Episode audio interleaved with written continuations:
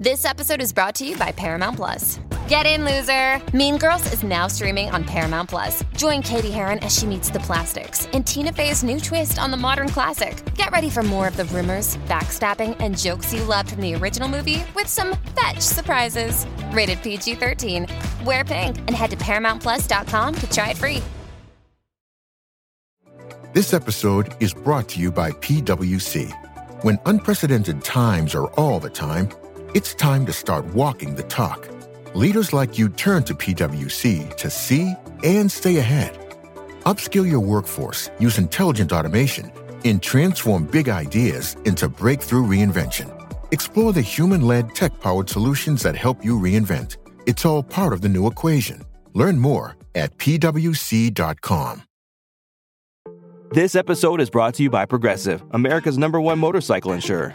Everything is more exhilarating when you're on your motorcycle, just like your bike is more protected when you choose Progressive Motorcycle Insurance. They offer coverage for your bike starting as low as $75 per year, and they keep things affordable with discounts like paid in full, multi policy, and responsible driver. So raise your kickstands and get to quoting at progressive.com to see if you could save. Progressive Casualty Insurance Company and Affiliates. $75 premium is for state minimum coverage. Not available in DC. Discounts not available in all states or situations. In two days, only on Disney Plus. My name is Taylor. Welcome to the Eras Tour.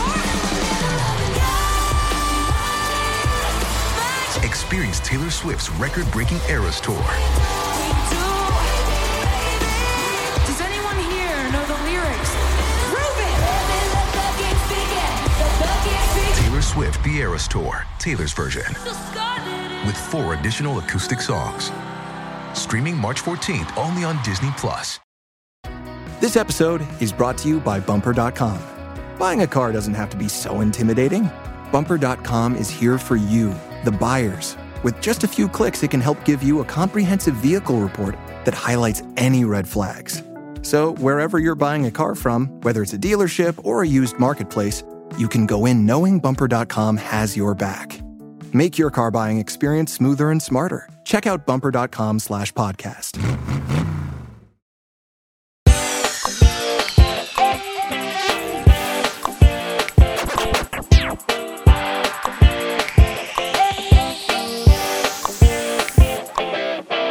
Hey everybody, what's going on? Josh Wigler here with another episode of the Westworld podcast here on Post Show Recaps. Welcome back to Westworld as we are continuing to talk about season four, episode four, Generation Loss, a seminal episode of Westworld. Too big for just one podcast. We have to continue unpacking it because there are some mind blowing reveals here midway through season four. I'm joined here, of course, as always, by Mike Bloom. Mike, how are you feeling?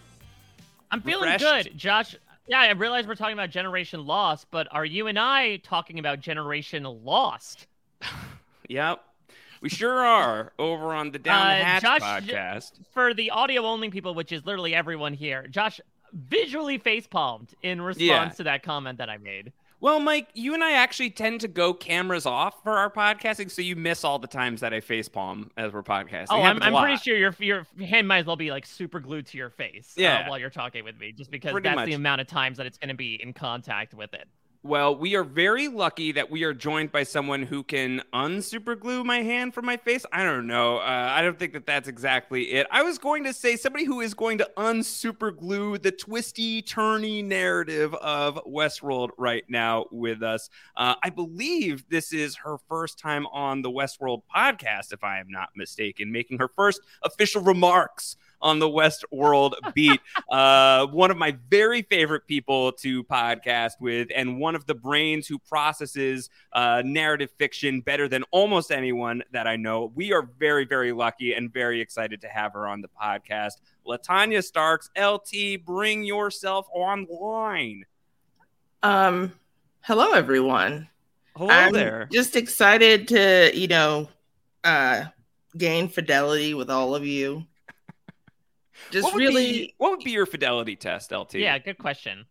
it would probably have something to do with like, you know, a, a specific makeup look, you know? Uh-huh. Like just looking fabulous or going to a wonderful place and experiencing something like a rooftop bar vibe Uh, kind of thing. Lap of luxury. Yeah. Yeah, so then when Maya hands you the lipstick and you're off by just like a centimeter, then the test fails and your body gets incinerated and they start again. Yep. Yeah. That basically has been what my life is. Seafood Um, tower. Seafood yeah. tower at the rooftop bar. Exactly. Can you see the seafood tower? Is the question Oh. on the mind of Westworld right now.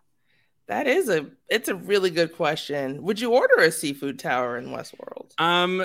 Well, yeah, but is the seafood? Is it robots? No, I'm not ordering a seafood tower. Like, there's the hot ass sun is out all the time. In I got bad Westworld. news That's- for you, Mike. That's everywhere now. Uh, so I guess that's, the- true. Yeah, future seafood is- is, going. future is Seafood's here. going extinct in many ways. Uh, The well, the flies love seafood. They see food and they eat it. The food in this case being people's brains, Yes, apparently. So they're on a and, uh, seafood diet. When Frankie eats, that is C's food. Got we'll, it. ju- we'll just See be here all. there. All all There day. you go. Now my this. turn to face Paul. yes, there we go. Uh, full circle here. LT is joining us this week to break down your feedback, folks. You sent it in Westworld at postshowrecaps.com. We also got uh, plenty of tweets as well sent our way to at postshowrecaps, recaps, at Round Howard, and at a Mike Bloom. Type. If you want to uh, hit up Latanya, Latanya, how did they find you on the Twitter bots? Find me at LK Starks. Just, you know, talking about pop culture, um, horror movies, um, things I'm doing for post show recaps, things I'm doing for RHAP. Yeah. Occasionally, Star Wars, the Star Wars engine is going to be revving back up here before we know it with Andor at the end of August. Mike looks exhausted. Yeah. exhausted. Speaking of Mike Bloom, uh huh. I'm going to do that Speaking of Mike- podcast with Mike Bloom. Yeah, Yeah. it's been it's been wild. I was like, oh yeah, you know, I'm grateful for the break between Obi Wan and Andor, and like I blink and we're already near the end of July, and I'm like, my God, where has the time gone Yeah. to? Yeah, who is having the faster time jump? Mike Bloom from uh, end of from like mid June to end of August from Obi Wan to Andor, or Mhm. Caleb from getting shot and killed 23 years ago to waking up as a robot 23 years later. Well, it, it depends on what your definition of is is. Um, Uh-huh. so, uh, yeah, it's an interesting question because we, as far as we know, we're operating on one timeline, you know, but the show is operating on several different timelines, so it's difficult to say. It's hard to say. It's hard to know. We're going to try and untangle it all here. First and foremost, before we get into episode four itself, Latanya, I would love to just get your broad stroke takes on, I guess, Westworld over. I don't know that you and I have ever really talked about Yeah. Westworld before. No, we haven't. And then when I when I tried to that one time, you were like, "Save it for the podcast." Uh huh. Yeah. We were about to have a conversation the other day. I was like, no, come on the podcast. We'll talk about it then. Yeah. Uh, I've That's this- often that's oftentimes many conversations held with Josh Wigler. By the way, Yeah. he's like, listen, I'll inevitably talk with you on a microphone, so don't say Yeah. anything about Exactly. any TV at Yes. all, in case I have Pretty you much. as a guest. exactly. That's it. Yeah. Save it for the podcast. Yes. Um, I'm like, I, I don't know. I need a friend, but that's fine. Um, no, I'm just kidding. It it's been a show that I started watching from the very beginning. I love anything um from an AI perspective. I'm not really sure why that is, but for whatever reason it is, I've always kind of tended to um side with the technology just in terms of didn't ask to exist and now it's got its own sentience kind of thing. Um, and then to witness all of the atrocities that happened in season one alone, it's just like, okay, you understand why there is a big reason that these AI who are, you know, proven to be more capable than human beings in every way would eventually rise up and take over um, it just seems like once you create the technology, you've kind of created the inevitability that it's going to take over. yeah. So I've always been interested in ideas um, around uh, sci-fi. I'm kind of a sucker for anything that has like a, a Nolan, whether it's the one who has the British accent or the one who doesn't. Um, Yeah. Questions. yeah. So yeah, and I also like LSAT like vocabulary words.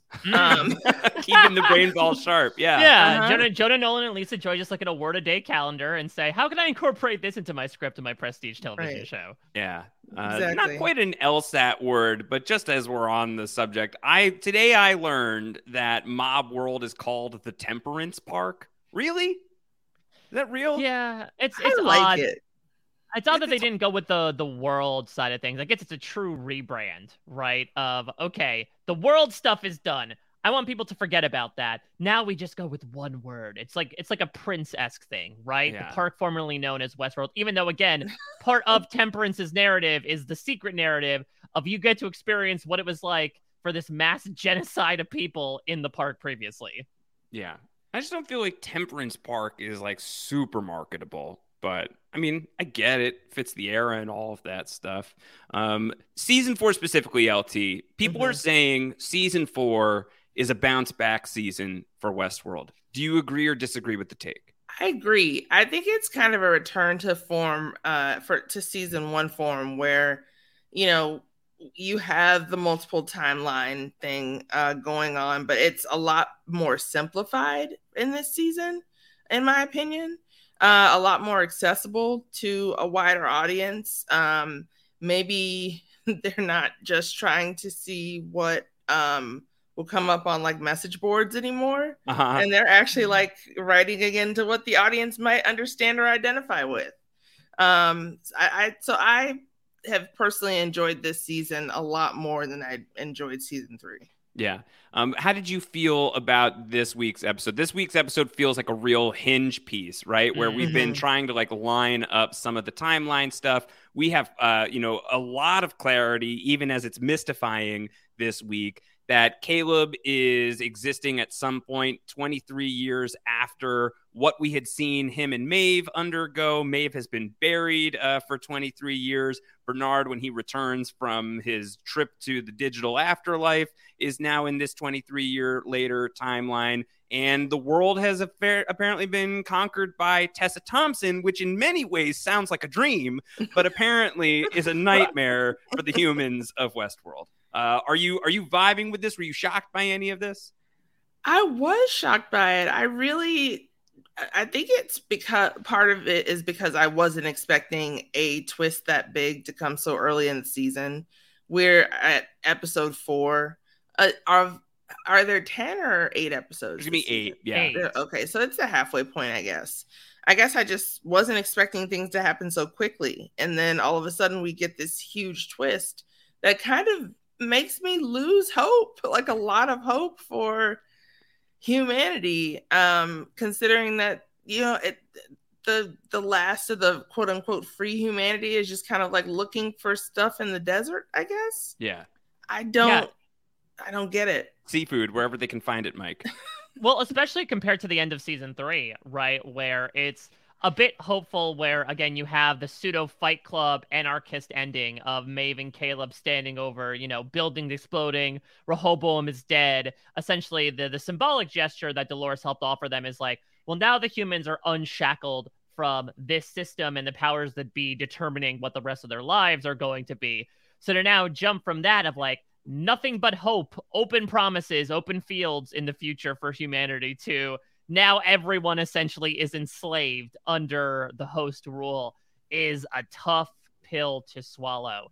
But it is such an exciting setting. You know the the the fact that we were kind of duped all along to okay the entire season we talked about this in our uh our preseason podcast josh is like all right just going to be two sides right? It's Halores attempting to take over the world and then everyone trying to stop her no, it's already happened. Yeah. Uh, And so now it's a bit of a fight in between. I mean, there's a reason why a lot of dystopian and post apocalyptic fiction already starts in the midst of that setting, right? Uh, there's a reason why the Hunger Games did not sn- start with the President Snow prequel. It's Well, 'cause yeah, they had to like- save it for the prequel. Exactly. It's, it does a good job of, I think, planting us in the middle and like giving us those stakes so that it's less about, you know, the war occurring and more so about almost how do you restart another war after the sort of uh, antebellum period has been settled in this new world. the uh the the whole Ozymandias I did it 30 minutes ago of like I did it 23 Mm, years ago was kind of the vibe. Uh and you know it was surprising and uh like depressing. Uh it's like Westworld Oh, can you give man. us just like one possible ray of hope that uh, can all these people get along? Maybe not. Is possible. Uh what, so what I wouldn't give for a farting Jeremy Irons in Westworld. I think that's the panacea. That's the panacea this season needs. Yeah, LT, is this show missing out on a flatu- uh, flatulent Jeremy Irons? Is that something that we need uh, in order to to really boost the profile of season four of Westworld? Every show is always already missing out on a flatulent. Uh-huh. Um, Yeah. who's the who is it again? Jeremy Irons. Or Jeremy Irons. Irons. Irons yeah. World. Um, of course, you know that could be good. Um, another thing that could be good though is not having Halores take over the entire world because it's just very depressing yeah, on your Sunday evening to you know be like, all right, what am I setting myself up for? Oh, I know. It's you know like Nietzsche level irrelevance. yeah, yeah. I to the point, and Mike, you you brought it up on the podcast, and I didn't know about it, and then I went back and and checked it out of like the sounds that are associated with like the the the control over humanity, the brum brum brum. Yeah, plays over the Take- static. of, of the HBO logo. Uh, Latanya, as an HBO historian uh, here on post show recaps, was that chilling for you that it was so pervasive, the Halores takeover, that it took over the home box office logo? I I think that that's really cool. Uh, I I really love it when um, people are always asking me if I'm like a more visual person or a more sound oriented person, and I, my answer is always porque no los dos. Yeah. Um, I, I love it when um, there are creepy sounds. There are sounds that like you would discordant sounds that you wouldn't typically hear um, that play and kind of like show us how easily we could be put in our place because people really do get can get conditioned by that kind of thing over time. Um, it's all just too much of I'm irrelevant, you know, uh, for a Sunday evening sometimes. But then, you know, it's okay because we ask ourselves the eternal first question Is Maeve okay? Yeah. Like, as long as Maeve is doing okay, then I can keep on trucking, I think. Um, but if if Maeve is not gonna be, you know, up and around soon, then I don't know what to say. It's Well, yeah, fair. and I, may- maybe are you okay? She Yes. is okay. She's okay, maybe. And I think this smooth criminal is going to be coming back. She's a little dusty. God. It- But it's now Latanya okay. who is double face palming at this moment in time, uh, just to, to narrate the visual. Um, Mike, I know that our third talking head, typically on the Westworld podcast, your friend and mine, the great Jo Garfein, uh, has been messaging you, and I feel slightly jilted that I'm not getting these messages myself uh, about concern for is that it for Maeve? Uh, are they just going to recover the Maeve brain ball, and that's going to be it for for Maeve? I don't think that that I, I really hope that that's not what's going to happen. Uh, I think that seeing Maeve back on the show proper uh, and not seeing Maeve back on the show proper would be uh, it wouldn't be Westworld for me anymore without Maeve. No, I think she and Evan Rachel Wood, I would say, are the two that are probably most associated with this show. With I would say Jeffrey Wright and Ed Harris, perhaps in like a tied second place. So I don't think it's happening. I think you'd miss out on the opportunity to also reunite Caleb and Maeve, as we spoke about on the recap proper. Listen, Bernard's body survived 23 years just sitting in a motel room. Like, yeah, she might be buried in some rubble, but it's proven that these host bodies are like near indestructible. So yeah, I have confidence that they're going to be able to bring her back online in some way, shape, or form. Even if she's not there corporeally, if they put her brain ball in somebody, you got to imagine that Thandiwe Newton's still going to appear in like a ghost Ford like way. They're not getting rid of her anytime soon, my friends. Latanya, if there was anyone who uh, Maeve's brain ball could be inserted inside to wander around as the new Maeve, is there anyone? Is there anyone out there, whether they're on the show or just a human on Earth? I don't want a new Maeve. Uh huh. I want the Maeve that we have now. yeah. Um, I can't think of a Lee Sizemore Maeve would be so horrific. Uh, I would Oh, not God, want to it's see like anything like that. It's like that Steve Martin movie, right, where he dies and he has to share consciousness with like some random woman. My My Blue Heaven is maybe Is what that only called? or only murders in the building? I think. Is Yeah, the- sorry, I spoiled the end of season two. It was The Murders in the Building, where Steve Martin gets killed and has to of. share his body with Selena Gomez. It's the story you're thinking of. Uh, we've got a lot of feedback to clear through here. Let's get into some of it. We want to give a big shout out to Brendan Fitzpatrick, uh, who has collated all of this feedback. And so I want to give it to Fitzy first and foremost. A very simple uh, piece of feedback from Fitz that I think uh, is is worth chatting through. He said that this episode oddly felt like a finale in the best way. Um, Latanya, did this episode like? Could you imagine the world where that was the end of Westworld? That it had sort of this is very like Twilight Zoney. Uh, the ending of this episode, it feels like there's sort of like a "it's not fair" quality to it. Yeah, there's also it's Twilight Zoney. There's a Black Mirror component as well uh, to this. It just, um, I can see a, a world in which this could be kind of the perfect finale for this show. Um, so it's interesting that it's just the middle of a season. You know, I guess that gives should give me more hope for the humans, um, the, the non-infected humans, I guess um because it's a parasite that they get right yeah which is terrifying. The idea that they thought to have it grow in symbiosis with children is one of the most terrifying things ever. And children are terrifying. Um, terrifying enough on their own. Yeah. Uh mike you know the kids they're the carriers. Yeah, oh, very much so. Listen, uh, cold and flu season is no joke when it comes to children. So, listen, Halores uh, and honestly, the perverted part of it all is that there's probably a non-zero chance that like the mother part of her got this idea, right? That like having a son on her own, albeit for a short portion of time before he blew up in that car in season three, she was allowed to touch into that part that allowed her to separate from Dolores in particular in season three and now like use those almost motherly instincts as part of this grand master plan. It is deliciously evil.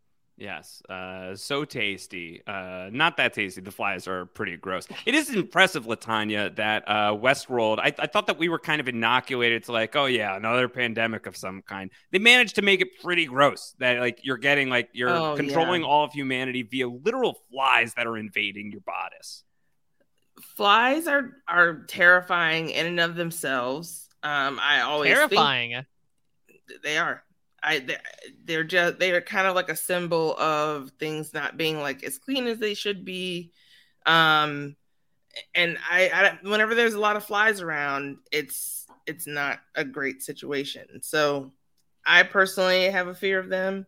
Um, so these scenes, uh, especially the one where Caleb's uh, daughter's head kind of like opens up. Mm. Yeah. I'm just like, oh my gosh, that's horrifying, but also visually stunning at the same time um yeah it, it's just it's something the idea of it all being something that could plausibly happen to us is i think the biggest issue that i have here because there's always kind of like an information control that happens around uh, pandemics. Um, we never really know what's going on uh, nowadays like even with it's just something that could plausibly happen. It's it's one of the human weaknesses that occurs that would allow like AI to actually take over. So yeah. for me, it's it the whole thing is like kind of creepy and scary, and I love that vibe. It's like watching a little mini horror movie every week. Yeah, which is totally your jam. Yeah, hundred percent. Hey, it's Kaley Cuoco for Priceline. Ready to go to your happy place for a happy price? Well, why didn't you say so? Just download the Priceline app right now and save up to 60% on hotels. So, whether it's Cousin Kevin's Kazoo concert in Kansas City, go Kevin, or Becky's Bachelorette Bash in Bermuda, you never have to miss a trip ever again. So, download the Priceline app today. Your savings are waiting. Go to your happy place for a happy price. Go to your happy price, Priceline. This episode is brought to you by Progressive, America's number one motorcycle insurer.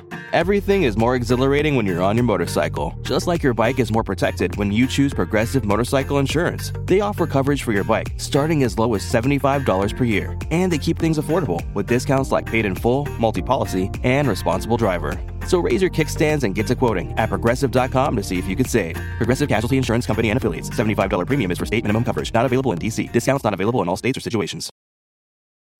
This episode is brought to you by Bumper.com. Buying a car doesn't have to be so intimidating. Bumper.com is here for you, the buyers. With just a few clicks, it can help give you a comprehensive vehicle report that highlights any red flags. So, wherever you're buying a car from, whether it's a dealership or a used marketplace, you can go in knowing Bumper.com has your back. Make your car buying experience smoother and smarter. Check out bumper.com slash podcast. Let's talk about um, what Charlotte Hale is after with the big twist of this episode, uh, or at least one of the components of the big twist of this episode. It's not just that we are 23 years down the line uh, and humanity has been taken over, but Aaron Paul as Caleb was killed 23 years earlier, and he is on his 278th iteration of being brought back online as some sort of host entity carrying Caleb's human consciousness. We are moving forward on the Papadelos path that was uh, first introduced back in season two. This attempt at uh, basically achieving some semblance of human immortality. And I think there's a lot of questions as to um, why this is happening specifically with Caleb. This was written in by Jared. Jared asked, So now that Hale is in total control, why is she trying to create a host version of Caleb with Fidelity? Why on earth does she think that's a good idea? Uh, Jared posits the following guess. Jared says, I think it's because she knows Frankie is coming after her and thinks that turning her father against her will give her pause. But the season will end with host Caleb revolting against his programming with the assistance of Maeve and turning against Hale. Um, do we have any thoughts between the three of us as to why Charlotte would want to bring Caleb back online and why she was targeting Caleb so specifically in the first place? I mean, you look at the beginning of season four, uh, I'm not sorry, in episode four, right? When she is talking to Caleb as he's being submitted to by the flies, of like, she had interest in him as her pet because both Dolores and Maeve showed so much interest in him. So I think actually, well, Jared brings up an interesting point with Frankie, and I think there's a non-zero chance that like she would have tabs on some sort of possible insurgency happening and trying to nip that in the bud. If indeed, Josh, you and I have posited a lot, and I'm I'm sure we're gonna get LT's thoughts about the Dulstina of it all. If Christina exists now, if this is indeed not a simulation and she's existing in the now New York alongside everybody, Caleb was a pretty big cornerstone of Dolores at the end of season three. So it could be this idea of bringing in various people in her life, be it a Teddy like we saw in this episode, be it a Caleb as well, to try to, I don't know, make Christina submit under Halores's will. At the end of the day, I'm not terribly sure, but I think if we're asking about like a why, there is a Christina sized piece on the board that could also be something important to Caleb as well. Do you have thoughts on this, LT? Why Caleb of all people? Is it just because uh, we need to go 23 years into the future of the show and we can't do that without bringing Aaron Paul along for the ride? well, ha- having Aaron Paul along for the ride is a pretty tempting, you know, thing to have. Um, he's been doing great this season, I think. Um, I I, I kind of think it's maybe if because we when we see him run out of the building, it's the same building that we'd seen Christina go to work in, right? Yeah. Mm-hmm. So um it could be that he's like there kind of to spark something in Christina slash Dolores because they need or Hale wants the possible like competition um to be strong i guess. Maybe she wants them to up their ante and thinks they need kind of like an advocate for humanity um on the ai side. Yeah. And this yeah, is all about like you know getting christina to that point where she is that person or you know that like total mix of what ai believe should be going on and like a mix of human concerns as well um, I think that kind of like letting Caleb loose to try to spark something in Christina might be the only reason that he's kind of kept there. That and like a morbid fascination that Halores has um, because of like, you know, to your point earlier, Mike, um, because, you know, both Maeve and Dolores found Caleb to be special for some reason.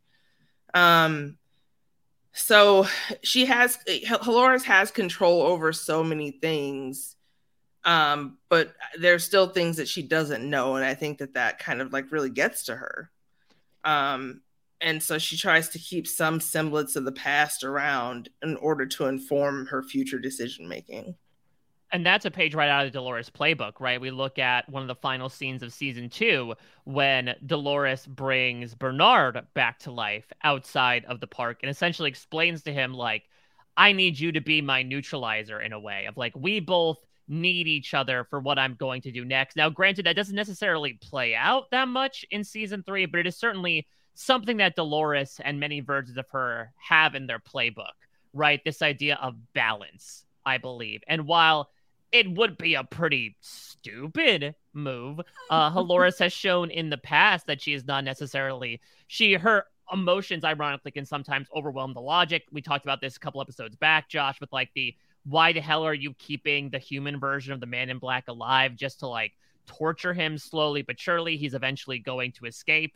Uh, I guess we'll find out if he escapes 23 years from now. Right. But I think it's a very good point, Latanya. Of it also could be a possibility of, all right, she's the one that's sending Teddy. She's the one that's you know put, painting the maze on the balcony. She wants Christina to wake up because this is like a presence that she needs in her life in order to to craft this new world order. The um uh, you just touched on something that Jared continues talking about in his feedback back actually. Uh, Jared said, "Have we discussed the possibility that Hale lied about human Caleb dying and that he's actually tied up like the real Ed Harris is? It seems unlikely to me, but I don't think we should rule it out." Uh, well, Jared, we haven't talked about that. I think mm-hmm. we can talk about it now.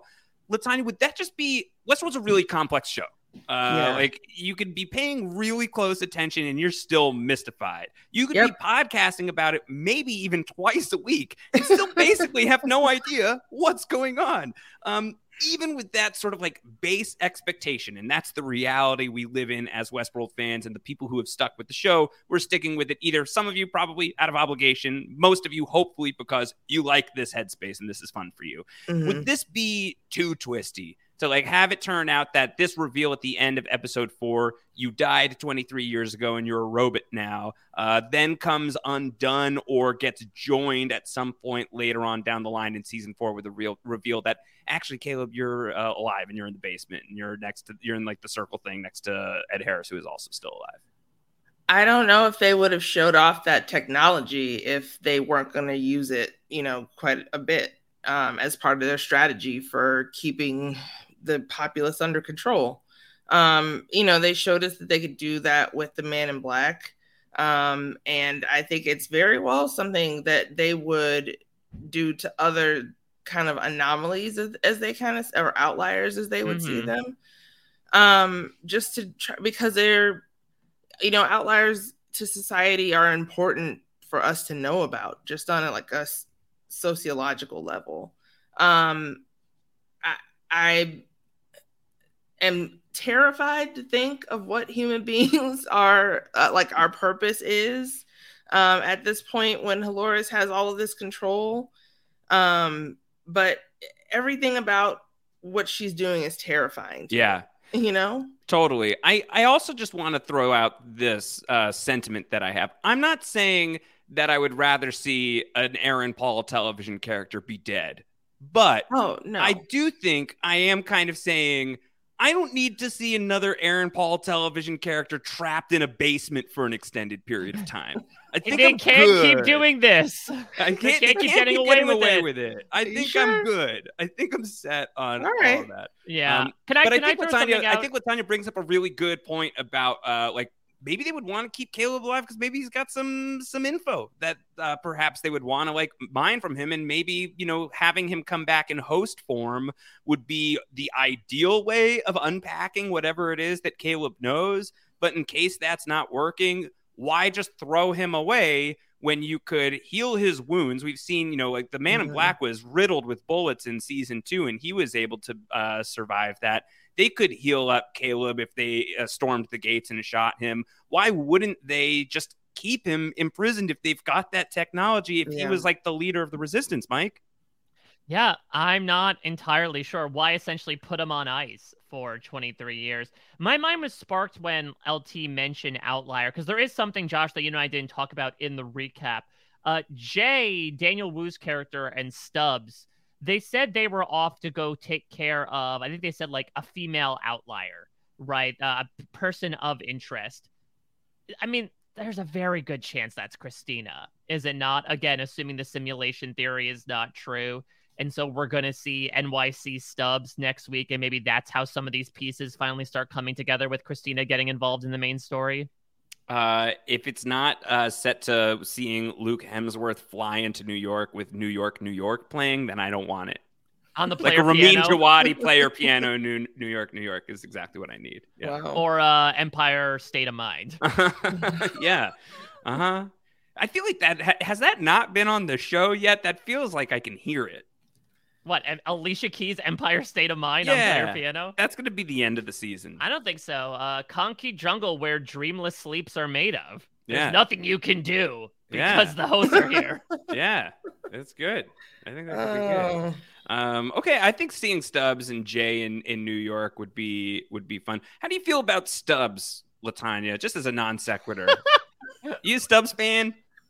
Stubbs is great. Yeah. You know, he's one of the Hemsworths. Yeah, one of three. Yeah. So I I've always liked Stubbs. Uh, even I I we're he's robot Stubbs now. Yeah, mm-hmm. he's been a robot okay. for a little while. Yeah. yeah he's just kind of lovable now and it's like how like what what should i order from this restaurant? Yeah. Oh you finally woke up.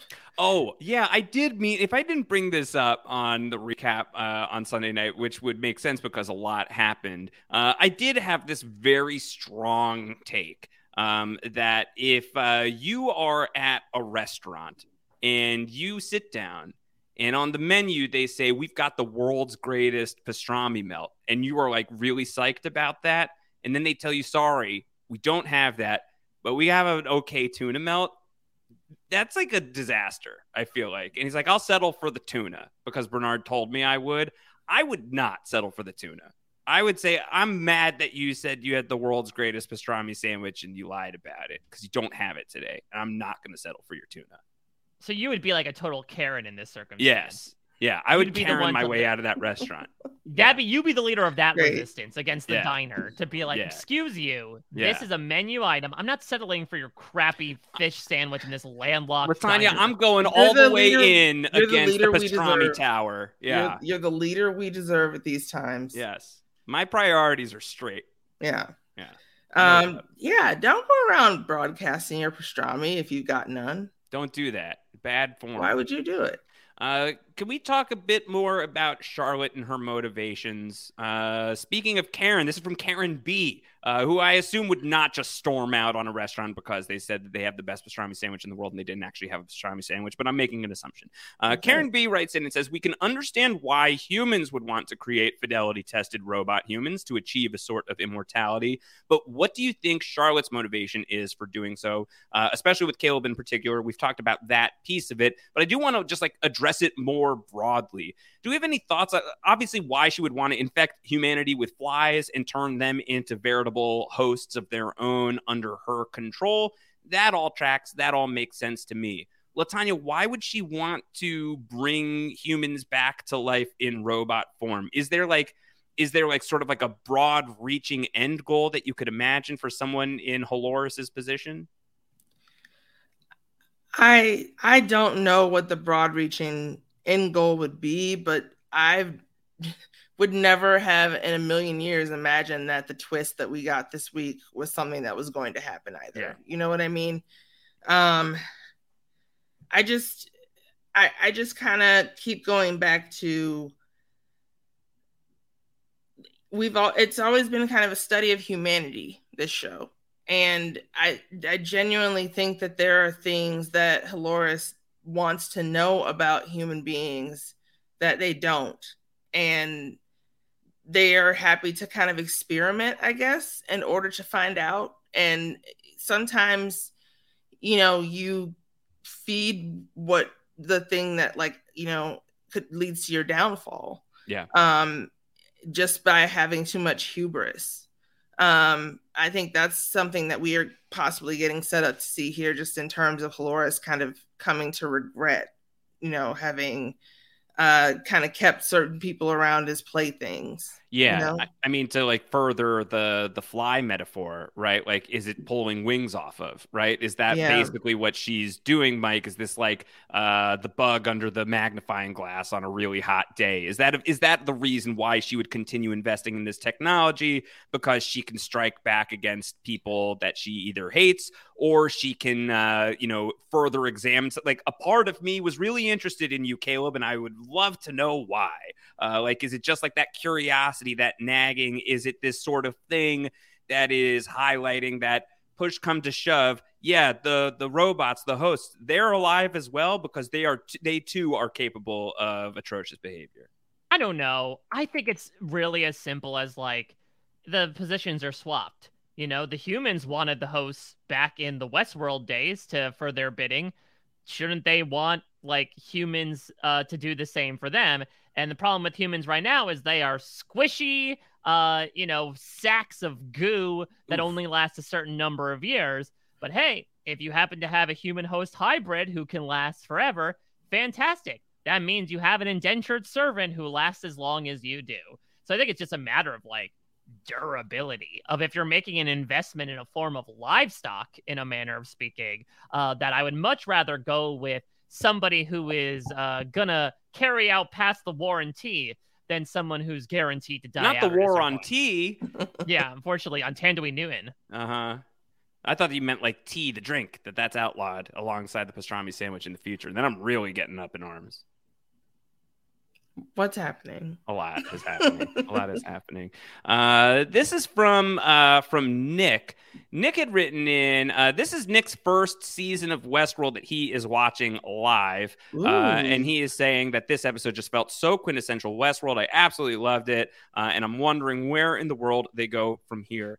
Nick has uh, a question that I think is worth us chewing on, and I know we tried to a little bit on the recap, Mike. Nick asks, uh, or posits rather, I'm still not convinced that Christina's storyline isn't in the past rather than the future. I'm not saying it is. I'm just saying that the close that the door is not closed. She could just be on a fidelity test of her own, like Caleb. Um, Latanya, do you have a feeling of where Christina's storyline is falling in the timeline? When we see Caleb run out into the streets of New York, you see Olympiada, the logo for that in the building, which Mhm. connects with Christina's place of work. Uh, you would think that maybe that is uh, like, okay, so it's just as simple as Christina's not in a simulation. She's somewhere out there. Robot Caleb can run into human Dolores. Uh, maybe it's going to be something like that. But is that reductive? Are we ruling out uh, a possibility that Christina exists on a different point in time than where we seem to have converged otherwise in this 23 years later timeline?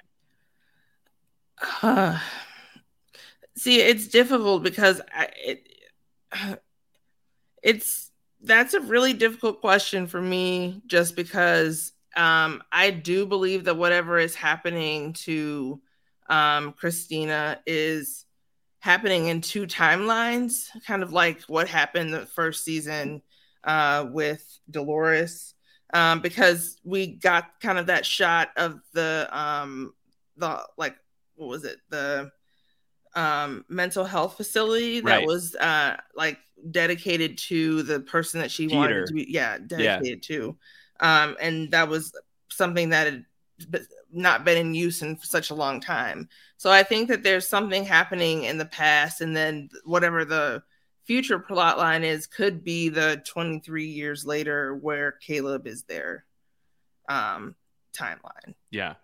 Um, do you have thoughts on this at all, Mike, that have uh, developed since we last spoke on Sunday of where you think this Christina story is falling in terms of where we seem to have left off? Uh, is it as simple as Caleb is walking around in the same world that Christina is walking around in, or are we in for a big swerve? I don't know. I'm still maybe I'm it's like holding out hope in a manner of speaking because this was a bit of a flag that I planted like in the beginning of the season, but I am with Nick here that it could be as again quote unquote simple as this is Christina's sort of test for fidelity and the reason why for example she goes to the mental institution and Peter has seemed to be dead in this environment for a number of years as opposed to him just dying means that it is a loop that she is going through in the past and that's why things seem a little odd with the timey wiminess that would make sense. The question is who is trying to get fidelity out of her or getting her to wake up? Is it Halores? Is it Bernard? Yes. So then, from that capacity, could this be actually in the future, but she's living the past in a manner of speaking? Find a fresh take on a fall getaway to Wilmington, North Carolina and beaches. Enjoy hiking trails in a state park, fresh seafood with a side of live music, and fall festivals galore. Then live it up along the Riverwalk in Wilmington's historic downtown. With three island beaches, Carolina, Kure, and Wrightsville, and a vibrant downtown, you get the best of the Carolina coast all in one place. Plan your fall getaway at WilmingtonandBeachesVacation.com. You know you need protein to fuel results, but it's not easy when you're drinking the same bland, chalky shake every day. Stop punishing yourself and get to GNC for the best protein in the game, including all the hottest brands and crave-worthy flavors that'll keep you coming back for more. We're talking protein that legit tastes like cookies, your favorite cereals, indulgent desserts, and more. So bust out of your protein rut and actually look forward to those shakes with unbeatable protein at unbeatable prices. Fuel your fitness with protein at GNC. So to that point, Mike, uh, to the point of who it, who would be trying to achieve fidelity from Christina, got a lot of thoughts about that from the listenership. Zach had written in: Is the resistance trying to recruit Christina? Remember the maze drawing from the first episode on her balcony. Bernard used that to get in with the resistance. So the new theory is that new Teddy is with the resistance and is watching over Christina to try and get her to help them with Maeve. Do you think that that is something that the resistance is actively involved in, Mike? The awakening of Christina. You think that Christina could be the outlier at the very least that's on the radar? I mean, I think that uh, it would be something that would be the best challenge for Halores, would it not? Uh, she can only be matched by her equal, essentially. Now, it's tough because Christina's starting a few paces back, considering mm-hmm. she has mm-hmm. to wake up and everything. But I think it makes sense. Dolores was so ultra, multi, ultra powerful in the past three seasons that the only person that could take down a version of herself would be herself. Yeah. Uh, yeah, I think you want to take down Charlotte Hale, who is secretly Dolores. Who is better to take her down than Christina, who may also secretly be Dolores? Um, we've got some thoughts on that as well, Latanya. You want to hear some feedback from the nomadic interloper? I sure do. Uh, the nomadic oh interloper writes in first and foremost says, "Great job with the podcast." Well, nomadic interloper, we thank you for the compliment. Uh, nomadic interloper uh, wants to come in with my theory. They say, "I think Christina is set in a future time period after Maeve, Caleb, and Bernard have saved the world from Charlotte." My theory is Christina is a reprogrammed Charlotte be it in the real world or in a simulation. The presence of Teddy makes me think it's the sublime. I believe that Charlotte is being reprogrammed into her prime self, Dolores. This may be a necessity after the destruction of the machines that create the host. In this case, Dolores was the first host and Christina is the last. This may also explain all the discomfort Christina is feeling, much like when Dolores Hale had to pose as Charlotte. This would be Charlotte's redemption arc do we like the idea of Charlotte, who exists as a copy of Dolores, who has gone a different way than Dolores Prime, coming back to being more like Dolores Prime? Uh, and that this is something that is happening like after we kind of resolve the Charlotte has taken over the world situation. It's a lot. LT is just taken aback right now. I'm not. Lot. I told you I'm not smart enough to be on this podcast. Nope. You are uh, the literally smartest person on this podcast, so that's yep. unfortunate for the rest of us. Well, I guess the, the so would it just be that the only reason why it's Charlotte is because like that's the last vestige of Dolores that is left? Like all the other brain balls have been do- gone, and she's the only version of Dolores yeah, that's left. Yeah, maybe. I mean, she is Dolores. Uh, you know, she's not. She's a version of Dolores, but she is Dolores. You know, it's it's complicated because it's Tessa Thompson, and she played Charlotte Hale, and she's posing as Charlotte Hale. We don't know what she's going by 23 years down the line. Maybe she's renamed herself, uh, but it's just easier to call her Charlotte Charlotte, but that's not actually Charlotte Hale. That's Dolores. So if this is Dolores, can we bring her back to like, is there a factory reset button, Latanya, on these hosts? Can we just bring them back to square one? Is that something that they're going to try and do? Yeah, you know, maybe Christina comes and takes Halores on, you know, us like a eat, pray, love kind of journey, and she realizes that she doesn't have to hurt people anymore. Uh-huh. She can just sip wine in Tuscany. Yeah. Um, with and, Diane Lane. Yeah, probably. Yeah. yeah. Um, I'd get Emily to watch again. Mm-hmm. Yeah. Uh, I I guess it could be a way, like a means of coming back to yourself, like uh, holding yourself accountable when you deviated too much from the path, um, and putting in safeguards maybe to stop yourself. Yeah. When you know when you can't stop yourself. Yeah. Uh, I yeah, I don't know. I, there's some interesting metaphorical stuff there to mine for sure. Yeah. There is some interesting stuff, though. I would push back a little bit from Nomadic Interlopers, like comparison of, okay, Christina's feeling a lot of discomfort because just like the way that Halores felt when she had to pose as Charlotte, I don't know, that's a little different to me. Halores had to be like go undercover, essentially. Christina's right. like feeling uncomfortable in her own skin. Uh, and I guess Halores did as well. She was literally scratching at it, but it was more so like she had a part to play. Whereas Christina is having like her entire reality fall apart. It feels like two different circumstances there. Um, we've got more theories about what's going on with Christina and who is trying to wake her up, if anyone. And there continue to be theories about Bernard being responsible, uh, the omnipotent Bernard right now. This is from Tony. Tony thinks, um, I've been thinking of who left the maze painted on the floor of Christina's balcony since I watched that first episode. I think it's probably Bernard somehow. I also noticed that in Christina's painting in episode four, the tower is painted in black, but the actual tower is obviously white. The painting beneath it is of a realistic watercolor painting in perspective and linear, but the black tower seems to be added later. It's in an it's in a different paint style. It appears to be oil paint drawn in a chaotic abstract style, and it extends up past the watercolor paper that the cityscape is painted on. It extends onto the empty canvas behind it. I think that was Bernard's doing somehow, adding that tower to Christina's painting, painted in black so that any protocol that would make her not see anything at all would somehow be bypassed. Bernard is sending Christina messages. She has a part in all of this. It just hasn't yet been revealed. Mike, it's making the the Rolling Stones relevant again. I know. There you I go. see we... Dolores and I want to paint it black. yeah, exactly. I, I, think that finally we didn't get it in freaking Temperance Park, but no. we got it here. Uh, it's an interesting idea. I mean, about the idea of like, why was it painted black?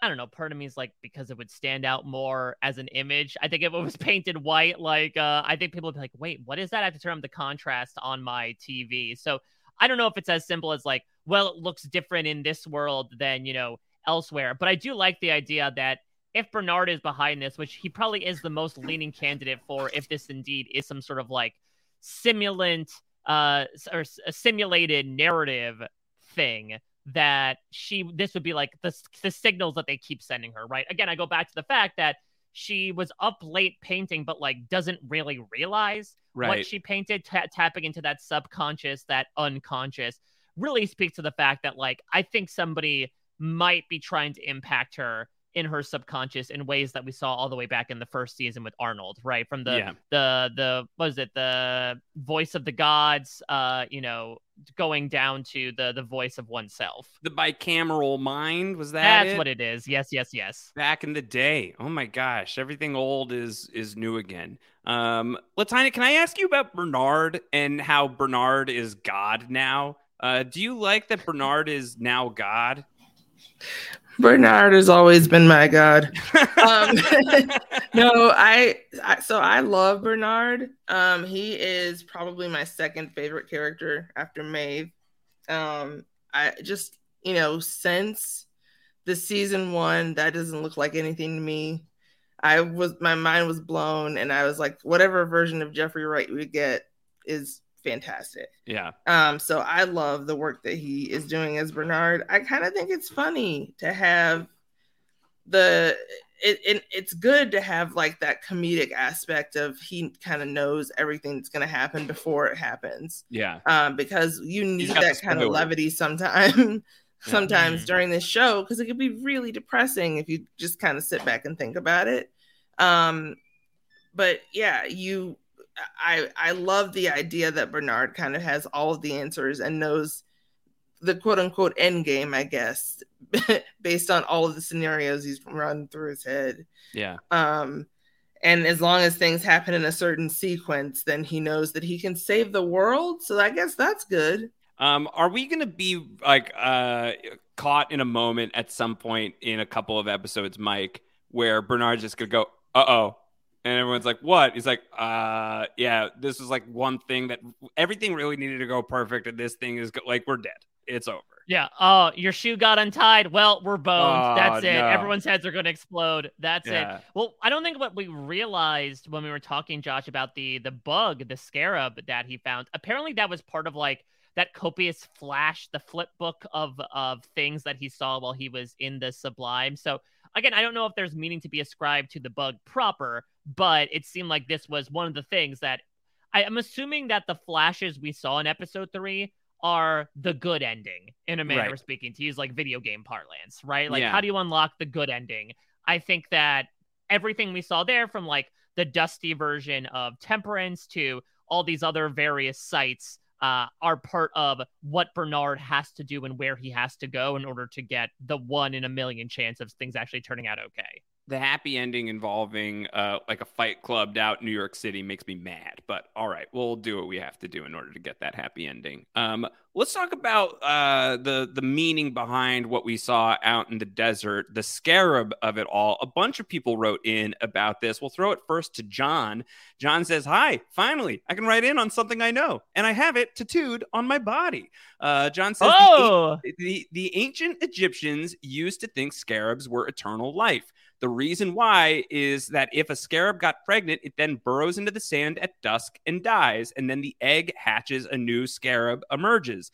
Uh, in the morning, uh, they would think that they would go down and then come back a new eternal life. They didn't know they had died. Anyway, this is probably meaning that someone may have died and that it was Maeve. And when she was dead, she's going to come back kind of like a phoenix. So that is John's take on the symbolism behind the scarab in the desert. Because I know we were a little mystified on it, Mike. Uh, I like sort of the the metaphoric meaning behind that, according to John. Yeah, uh, and listen, I I would love to go true queen behavior of burying yourself underground and then dying so that your spawn may emerge anew. I mean, that would be fantastic. And Westworld does like to, for lack of a better term, dig deep when it comes to symbolism, especially animal symbolism. I would just love a battle of the bugs, of the scarabs versus the flies in this No. case. Maybe scarabs are going to carry the the the humanity's hope on it. I don't think we need bug battle uh, in Westworld. I think bug battle is too too icky for me. LT, are you in or out on bug battle if we're going there in season four of Westworld? Sounds No. like you're out. I don't want any bugs. Yeah. I don't want no bugs. Yeah. Um, I only no. wanted if they also can do a honey I shrunk the kids thing. And so Mm. like they can go flying around on a bug. I'm going to get on the bee, darling. Yeah. Yeah. um, no. Maeve no. crying over Auntie. You don't want to see that? That's not something oh, that darling, we I fell into cereal. Oh, bother. I don't know why she sounds like Winnie the Pooh. Yeah, I don't either. Wow. Maybe the Pooh. Uh-huh. It doesn't work. This That's is why I don't do accents. Yeah. Because it just never works. Uh, know? we've got more more Beetle talk. Uh, sadly, not about the band, uh, but about the Scarab as well. Christina, not Dolstina, writes. Are you in. sure? I'm not positive. Uh, writes in and says, When Bernard found the beetle in the sand, I found myself intrigued. What was the importance of this small insect that led to the path back to our weapon? If it was a fly, it would clearly say Maeve was in the ointment, so to speak. But it wasn't a fly. And considering their invasive presence this season, it nagged at me. And so I decided to search for any symbolism, and eureka. The scarab beetle symbol has a very deeply spiritual and symbolic meaning in Africa, especially Egypt. The Egyptians worshipped the scarab. It is said that there was a vast meadow over which a huge beetle was carved, pushing the disk of the sun ahead of him. It symbolizes truth, regeneration, and light. During the ancient ritual of mummification to preserve the bodies, scarab beetles and stone beetles were placed in the heart cavity of the dead, while the removed heart was embalmed separately.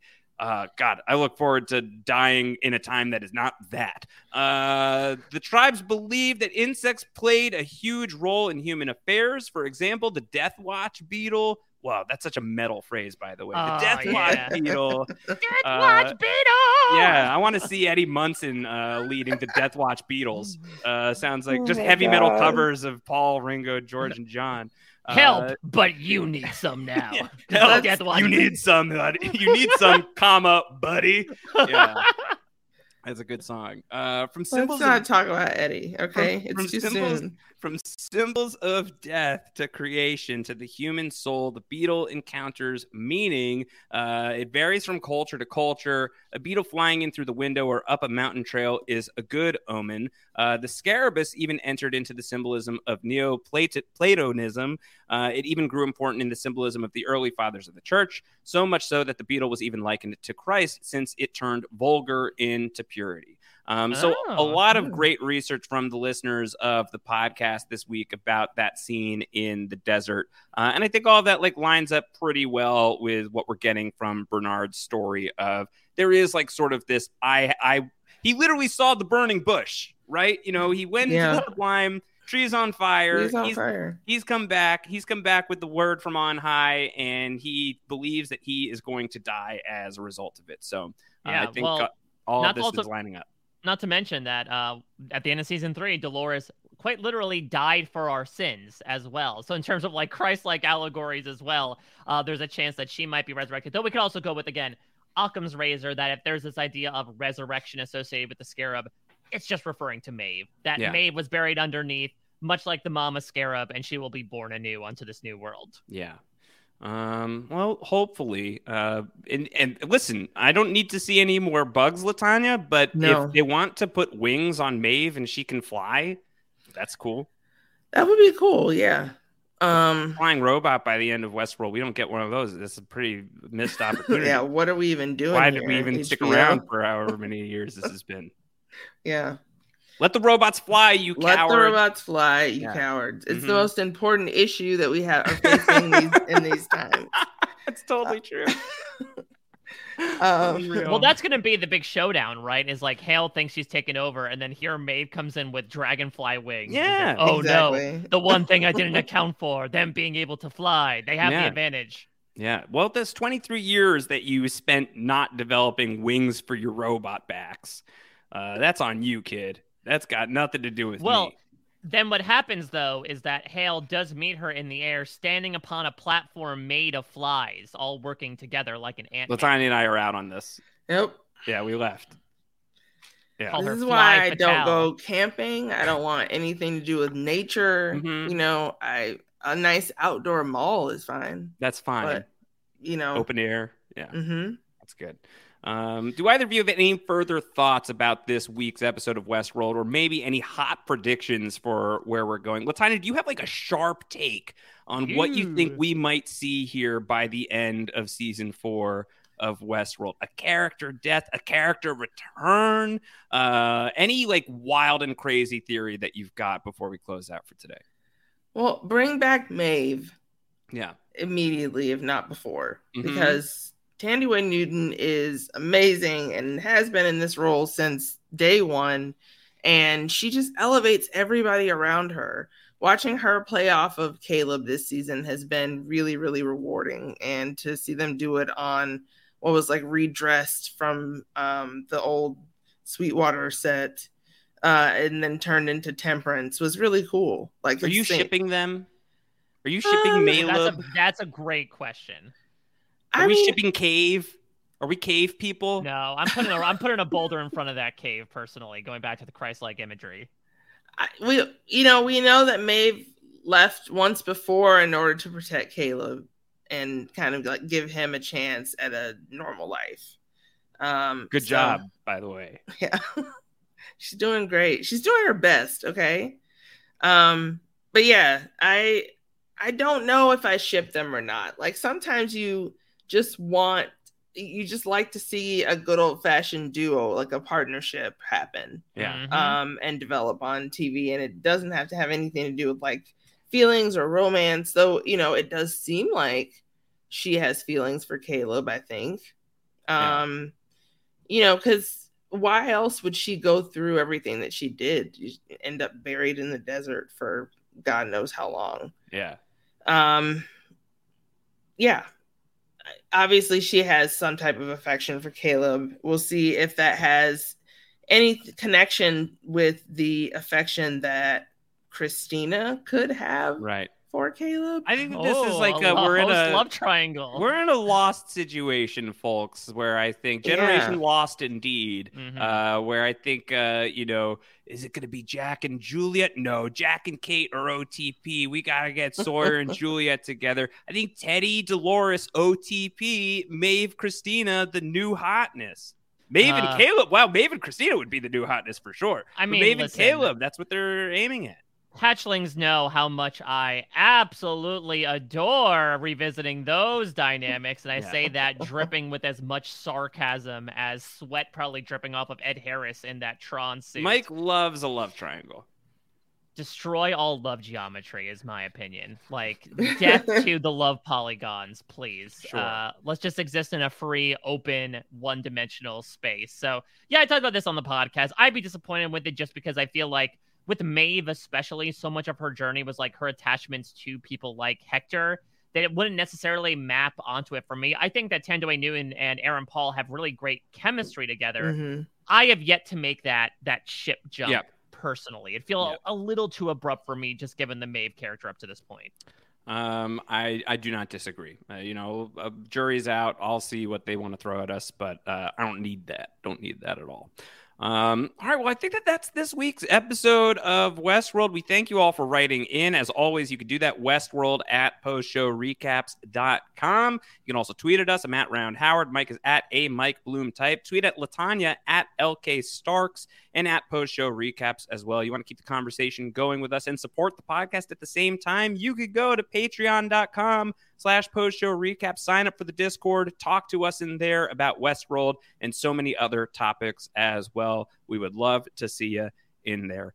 Latanya, what else? What do you got? You're watching TV? You got some, things you want to talk about? There's some stuff going on um some stuff and some things i'll be st- um joining the um already wonderful uh, cast of characters podcasting about Blackbird and little Apple TV show. Wild show. Um, yeah, just ridiculous show that I can't believe is actually happening. Really, um, really intense. It, yeah, very intense show.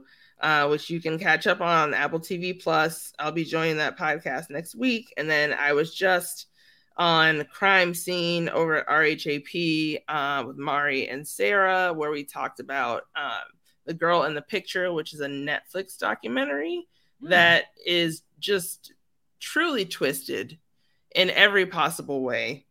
Um, and that you should definitely watch before you listen to that podcast because you really have to you really lose all enjoyment for the actual documentary and if you know what happens beforehand so okay. you don't want to spoil yourself um and then uh, I'll be doing a little podcasting about the Emmys as well. Uh, oh, Emmy yeah. nomination happened. Uh, so we'll be talking about that at some point this week and getting that out there soon. Nice. Uh, yeah, just like a lot of hanging out with Grace, really. That's not a bad thing. That's that yeah. is a dream. That Pretty good dream. time. Pretty, Pretty good wonderful. time. Uh, Mike Bloom, anything that you want to shout out? You're working on so many things. You want to like highlight one or two? Yeah, I'm on my usual malarkey. I think the one thing I'd highlight is Survivor South Africa is back, back, back again. They are airing at a fairly alarming rate, four episodes a week, but it is an all star season. Uh, so far, it has been incredibly fun, devastating because we have personal investment in these players, but very fun.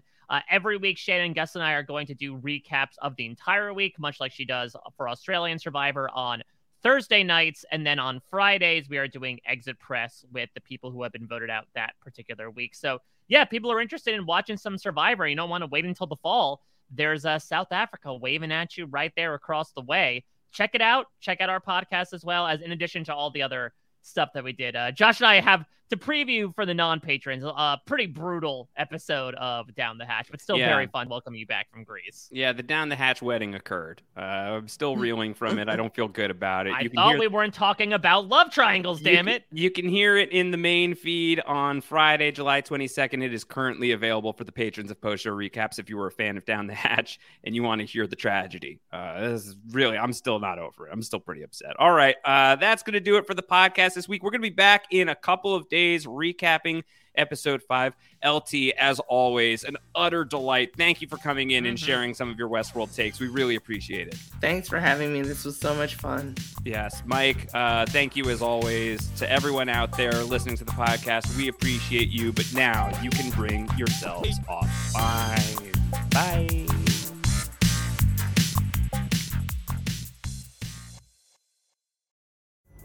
Pulling up to Mickey D's just for drinks? Oh, yeah, that's me. Nothing extra, just perfection and a straw. Coming in hot for the coldest cups on the block. Because there are drinks, then there are drinks from McDonald's.